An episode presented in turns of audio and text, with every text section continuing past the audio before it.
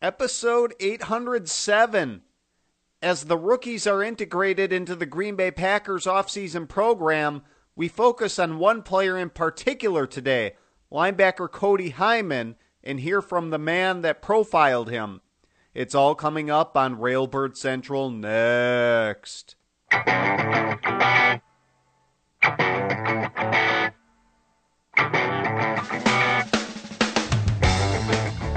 Good morning, Green Bay Packers fans, and welcome to Railbird Central at Cheesehead TV, the longest tenured Packers podcast on the internet. I'm your host, Brian Carriveau, and today we're talking about the Green Bay Packers rookie class, and in particular, one Packers rookie linebacker, Cody Heiman. To do that, we're joined by a guest on the phone. Baltar, find me another expert. One that likes me this time, okay? We're joined by Kevin Haskin of the Topeka Capital Journal. Mr. Haskin, how are you this morning? Doing well, Brian. And you? Very good. We're glad you could join us on the show. Mr. Haskin profiled Packers rookie linebacker Cody Heiman coming out of college and now is going to help us learn a little bit more about one of the newest members of the Green Bay Packers who has a pretty good backstory. So, uh, Kevin, could, could you start by giving us some background on Cody Heiman and his high school football experience, which I understand was quite atypical?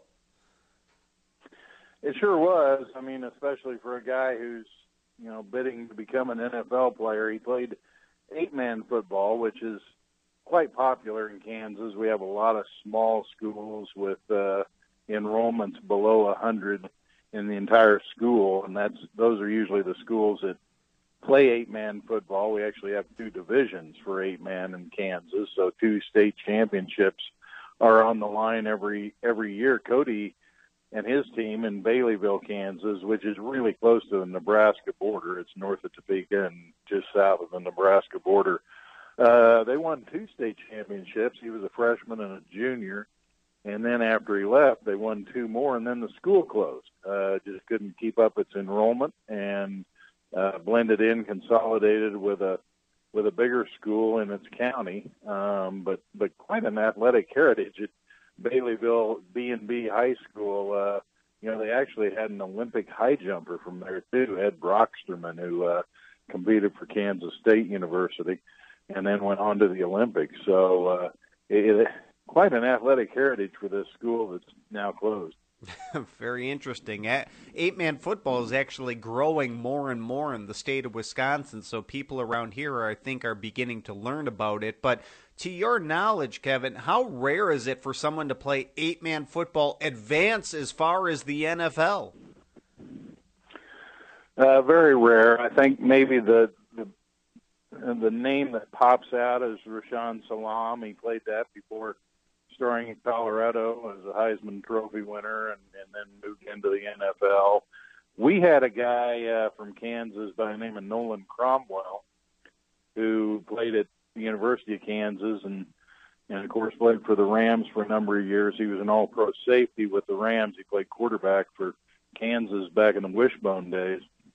Um, but he didn't a lot of people get him confused. A lot of people think he played eight man because he's from a small town in Kansas, but he actually did play 11 man football in high school. So uh, you just don't run into many of these these circumstances. Now it's interesting. I mean, when these if these guys wash up trying for the NFL, they might go on into arena ball and play eight man that way. But growing up in high school, uh, you know, you don't see you don't see too many, of them. the recruiting opportunities just aren't there for for these kids either. And it was for for Cody, but uh, largely because he was, you know, just a incredibly good athlete, and uh, even to recruit him, a Division two school had to had to kind of look at his different measurables, so to speak, as a as a high school athlete, and and see that he was a good multi-sport performer, and uh, then really kind of even take a chance on him at that. That's that's interesting that you brought up the name Nolan Cromwell because that's a name our audience should recognize. He was actually the Packers special teams coach when they won the Super Bowl mm-hmm. back in 1996. So I think our audience is familiar with him. Uh, but but Sure. getting back to Cody Heiman here, and speaking of his high school days, how does his background in track and field speak to his athleticism? Because there's a little story here too.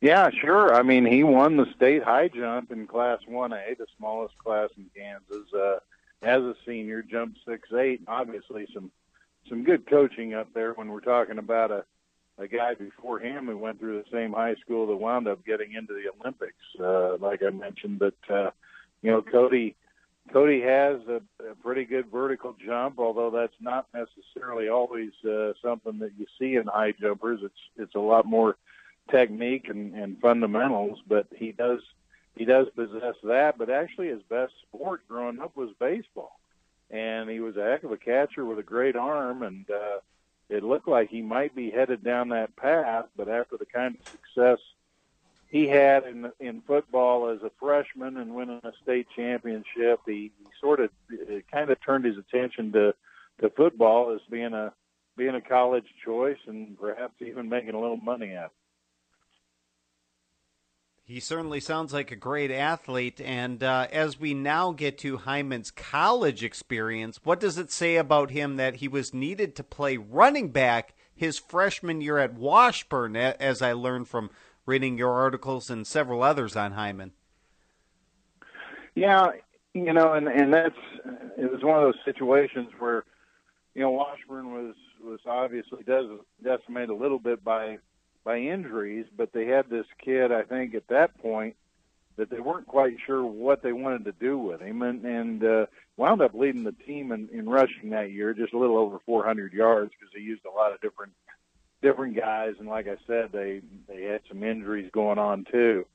Um, and then the Washburn coach, Craig Schurig, felt kind of bad. He didn't use Heiman as a running back again. He said at times they they had packages they kind of were hoping to to put in for him, but I think all the work that he did on the defensive side of the ball after they moved him back to to linebacker, and this is a kid who grew to, and he just lived in the weight room, just super super tough, super instinctive as a defender, and somebody Washburn felt they needed to put on that side of the ball. But as you move forward now and in camp with the Packers, you know he could be looked at as a, as a fullback. I, I don't know what their intentions are, but you know Craig Schurig, the Washburn coach, he was he was telling me about another player uh, who's been in the NFL now for six seasons. He was a starting linebacker for the 49ers, Michael Wilhoite. He's now signed with Seattle. Um, and when the 49ers first had Wilhoite in camp, they tried him some as a as a running back, and you know just just to kind of and a fullback just to kind of see okay where would this kid fit. Obviously, these kind of guys have to perform on special teams, and you know if Cody's to make the Packers roster, he'll have to do that. But Craig uh, Schurig was he really really uh, bragged a lot about about Cody's receiving skills and how uh, out of the backfield he he was he's a really good pass catcher and good hands, good instincts too. So, you know, you might might see a little bit out of that uh, from him. Uh, I don't know as camp unfolds. we'll keep tabs on that. It would be interesting to see if the Packers experiment with that at all. Um, but if we get to him as a linebacker now, how much does his level of experience playing Division two football hurt him? Obviously, he's, he didn't play at the Division one level. hmm Yeah, and he admits that, that that's not an ideal situation for him now. You know, the MIAA, the the conference he plays in, is arguably the best Division two football league in the country, largely because Northwest Missouri is part of it. And Northwest has been a Division two power for a long time, but other other programs in the conference are quite good too. Pittsburg State's won uh, multiple Division two titles, and uh, you know Washburn's actually competed quite favorably. And Washburn has other guys, uh, sent other guys into the NFL. I mentioned Michael Wilhoite, Cary Williams, a, a cornerback who bounced around with a lot of different teams, is another recent uh, example of a Washburn kid who's who made it in the NFL. In fact, one year I think Wilhoite and and Williams opposed each other in the Super Bowl when the Niners did they play the Ravens? I can't remember who it was that Williams was playing for, but it was kind of a kind of a funny deal when the one Division two school had two players in the Super Bowl. Um, but yeah, to get to your point, it, it is it is a drawback for him. He hasn't seen that upper level competition that you're gonna that you're gonna fa- face in a Power Five school. But then again, it's also motivation for Cody, you know, to work as work as hard as he can. And and uh, you know, he was working out in Chicago before uh, you know before doing his his pro day, and has been in a couple of different uh, you know, different workout facilities and centers, both in Chicago and Kansas City. You know, getting ready for this opportunity.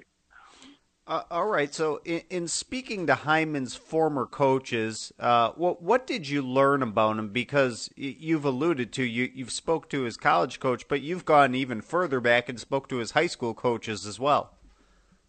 Yeah, I even talked to, a guy who's at the at the middle school uh, up at the up at that high school who, who coached him in uh, in baseball, and uh, you know what they say about him is is kind of the same sort of a quiet, hardworking type who uh, you know just you know will spend spend as much time as as possible in the weight room or doing whatever he can to you know improve himself, improve his stock, and and you know help his help his team win. I mean, this is a this is a guy who made you know that's quite an adjustment just coming from eight man to eleven man uh, in college from high school. His first eleven man football game was in a Kansas Shrine Bowl, an All Star game that's that's played in the summertime, and uh, you know there's there's a heck of an adjustment there, and he he made it just you know just from that kind of uh, hard hard working, hard charging uh, personality, not to be denied. I mean, can that get him into the NFL? There's there's a lot of guys who who probably are the same way, but uh, you know, I, I'm sure Cody's going to give it his best shot. that that is remarkable how much of a transition that must be learning to play that type of football for the first time in an all-star game type of environment. Uh, but finally, here, yeah. Kevin, before we let you go, from from talking to Heiman himself personally, what what impression do you get from him uh, about his chances of making in the NFL? Well, he's not, you know, he's put, not putting any limitations on it on himself, and and I don't think he's he's overly intimidated by the task. He liked he liked the situation with the Packers. He kind of he kind of got the impression that you know that was his his best opportunity, his best chance. You know, the Packers have a pretty good small town Kansas high school guy playing wide receiver for them by the name of Jordy Nelson. So uh, I don't know that that influenced Cody at all. Cody had never. I asked him if he met Jordy, and he said he never had. But uh, you know, I, I think he really liked liked the situation that you know the Packers told him that was in front of him, and uh, and the opportunity he was going to have to, possibly make the roster. So, so we'll see. But you know, you, you go back to those eight man days. That's an 80 yard field too. I mean, it's it's a whole different different kind of game. And and like he said, it, in a story I did, if if a guy slips by you, he's gone. I mean, there's it's a high scoring brand of brand of football. So you know, as a tackler, I mean, he kind of he kind of learned at that level that you know a lot of times you better you better wrap up and and make the stick, or else uh, it's going to be points for the other team. That's interesting. Uh, I think he steps into a good situation as the Packers didn't draft any true linebackers in this year's NFL draft, so he steps into a good situation, and hopefully he'll meet Jordy Nelson now. So, uh, Mr. Haskin, yeah. thank you so much for joining us. It was an illuminating interview. Glad you could share a little insight with our audience, and uh, keep up the good work at the Topeka Capital Journal. Okay, Brian, a lot of fun. Say hey to Jordy for me. Sounds good. Take care. Kevin Haskin of the Topeka Capital Journal joining us here at Railbird Central on a Monday morning. Glad to have him joining us. Glad to have you, the listener, join us as we continue on with the show.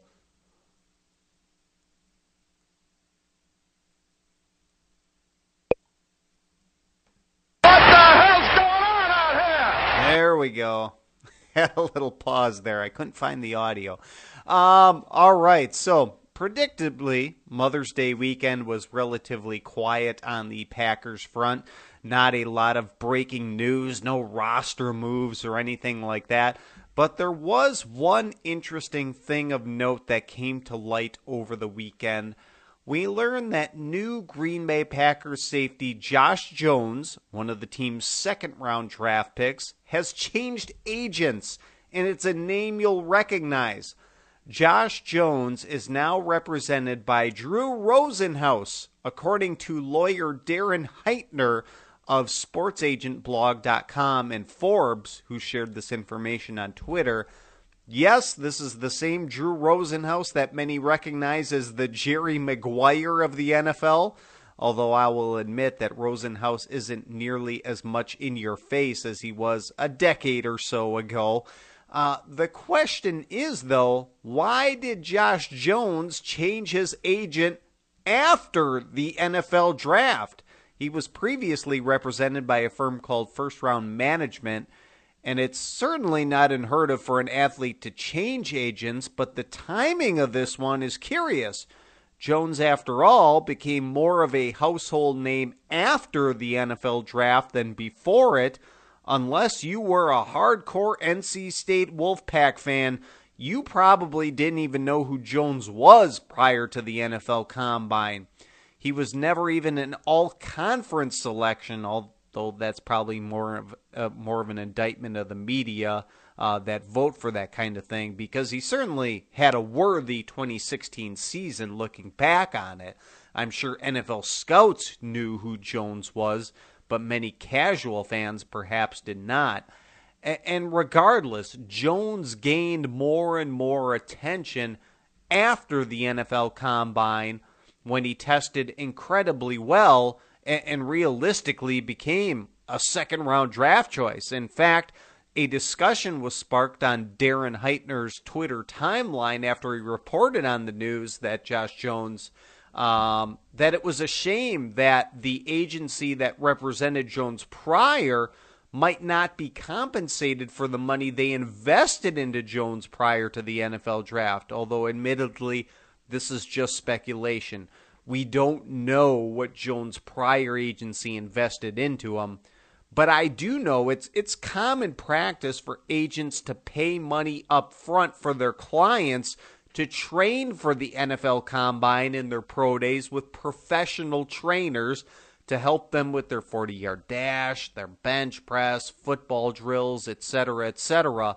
So they, you know, they pay professional trainers before you know, the NFL combine even takes place, before the NFL draft takes place, before these guys even sign a contract and make their millions, agent agents front that money because the athletes don't have it yet. So, well, anyway, well, while we may not know exactly what prompted the change in representation, it's certainly natural of anyone to ask why. You know, why did this happen? And, and, minus any published information or commentary by any of the parties involved, we're left to speculation. Um, you might even be wondering is this going to make it difficult for the Packers to deal with Drew Rosenhaus, who has a reputation about him? Uh, Jones, after all, is one of the four Packers draft choices that remain unsigned. But in honesty, I still really wouldn't worry about it if I were you and you were thinking about that even after the agent change. Drew Rosenhaus represented former Packers cornerback Sam Shields, and even when he signed a fairly sizable contract, I never heard of any grumblings about the team dealing with Rosenhaus. And as we've talked about on this show before, NFL rookie contracts are basically predetermined as far as length and compensation. There's only a little wiggle room with guarantees and offset language and stuff like that. And while it might take Jones longer to get his contract done than anyone else in the Packers rookie class, simply because he recently changed agents, I imagine it'll be a relatively painless process, but it is worth monitoring considering this happened. Uh, what might be more interesting is how Jones fits into the, tam- the team's plans on defense. Uh, I, I know a lot of people out there have compared Josh Jones as taking over a Micah Hyde type of role. And I get it that they both play in the secondary and they're both versatile players. But I honestly see a bigger comparison to Morgan Burnett than I do Micah Hyde. Not, and maybe that's splitting hairs here. I mean, we're both talking about guys who play in the secondary, both play a safety slash, you know, versatile positions. And I mean, versatile is the key word here when it comes to a guy like Josh Jones um, and where he fits into the Packers' plans. Um, I think he's going to tend to be, like I said, more of that Morgan Burnett type of player and in the box type of safety, or maybe that's where he fits best at least. And we saw it with Morgan Burnett this past season, who at times fit into a linebacker role in passing downs when the Packers, you know, faced opponents that were facing, you know, third and 10 or whatever. Uh, and it was only in those situations that Morgan Burnett would play linebacker when it was your standard running downs, first and tens. It, it was your traditional linebackers out on the field, like like Jake Ryan and, and like uh, you know Blake Martinez and Joe Thomas. Uh, even though Thomas is known as more of a pass coverage linebacker than anything else, but I think Josh Jones will be that same type of guy who mostly, most of the time, standard downs will play safety, and then passing downs as you know the game changes in the NFL and they're getting more receivers out on the field. Uh, you know the linebackers they're looking to counter with that need to be more athletic, and and obviously that's what Jones is, as we saw from his testing at the NFL Combine, one of the best testers there was at the safety position, and, and I think it's you know what he did at the combine was was really remarkable, considering his height and his weight, 220 pounds, to be able to carry that kind of weight and still move as fast as he did. Uh, it, it, really is makes you salivate as a as a, a football fan thinking about what he may be able to do on a football field um, in, in in a good pro system uh, as opposed to uh, a mediocre NC State team uh, where he played in college. So, uh, not to say that they didn't do okay there at NC State, but they're obviously that was not a team that competed for conference titles and national championships. Um, and, and, so, get him into a system with pro coaches. Uh, it, it, really will be fun to watch. I, the more I learn about Josh Jones, the more I think about him, the more I read about him, uh, interviews with him, the more you know intrigued I am to see him and, see him in a Packers uniform and see how he pans out. And you know, with this news here that he changed agents, only kind of you know makes you wonder a little bit more about him. And and while we may not know what prompted the change, um, we are we we do sit here and and wonder about him, and that's what we're doing here on on a Monday morning on this podcast. But that about brings to the end of the the breaking news that I've learned about the Green Bay Packers. Uh, not a whole lot more that broke over the weekend or since our last episode. And with that, we'll move on to the next segment. The day ahead. As for what's on the horizon for the Green Bay Packers, as head coach Mike McCarthy explained in a press conference, the team's rookie class will be integrated into the Packers offseason program starting this week. Following the team's rookie minicamp, which was last weekend, uh, or two weekends ago now, technically, the, the first year players were allowed a week off to get their affairs in order and move to Green Bay. But now, starting this week, they're being integrated into phase two of the team's off-season program, which are the individual position workouts, or IPWs for short. So they'll get extensive work with their position coach. For for Josh Jones, he'll probably be working a lot with. Maybe he's not the best example because maybe he'll be working with multiple coaches, with a safety coach like Darren Perry and an inside linebackers coach like Scott McCurley. Um, but for a guy like Cody Heiman, who we talked about earlier, maybe he'll be working a lot with Scott McCurley and Winston Moss and the rest of the team's linebackers. So individual position workouts this week. That's what phase two is all about. They don't get quite into the team stuff yet, the 11 on 11. they focus on the the the position specific drills. You know, what can they do, you know, during this time period to get better at at the position they play specifically and, and kind of isolate that and, you know, tr- try to work on the you know technique and things like that of playing their position as opposed to you know getting out there in a team environment and and all the moving pieces uh, and cogs in, in the mechanism that is 11 on 11 football that is saved for week three and that's what's next. So basically the rookies get one week of a crash course here and then are thrown into the fire next week because that's phase three. Next week, phase three is OTAs, organized team activities. Those are full on practices, 11 on 11. I shouldn't say full on because they don't wear pads during the off season, but it is 11 on 11. So they're out there, you know, out there running drills, running running plays, things like that, getting all the moving pieces going together.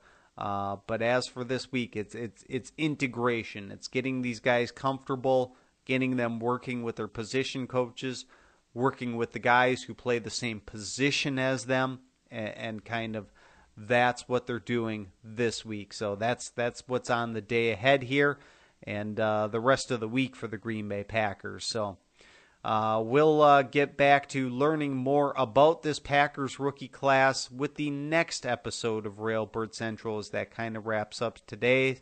Like I alluded to earlier or once before, uh, our guest on Wednesday will be Brett McCormick of the South uh, Hill, South Carolina uh, newspaper, uh, who profiled new Packers rookie receiver Montay Crockett and we'll learn more about him like we learned about Cody Heiman today. There's an interesting interesting story there to be told um, that I think our listeners will be interested in finding out. So we'll learn more about them uh, appropriately, appropriately this week as the rookies are integrated into the offseason program, and we'll talk more about it on Wednesday. But that does it for today's show. Thank you, everybody, so much for joining us. Thank you to Kevin Haskin of the Topeka Capital Journal for being our guest on the show.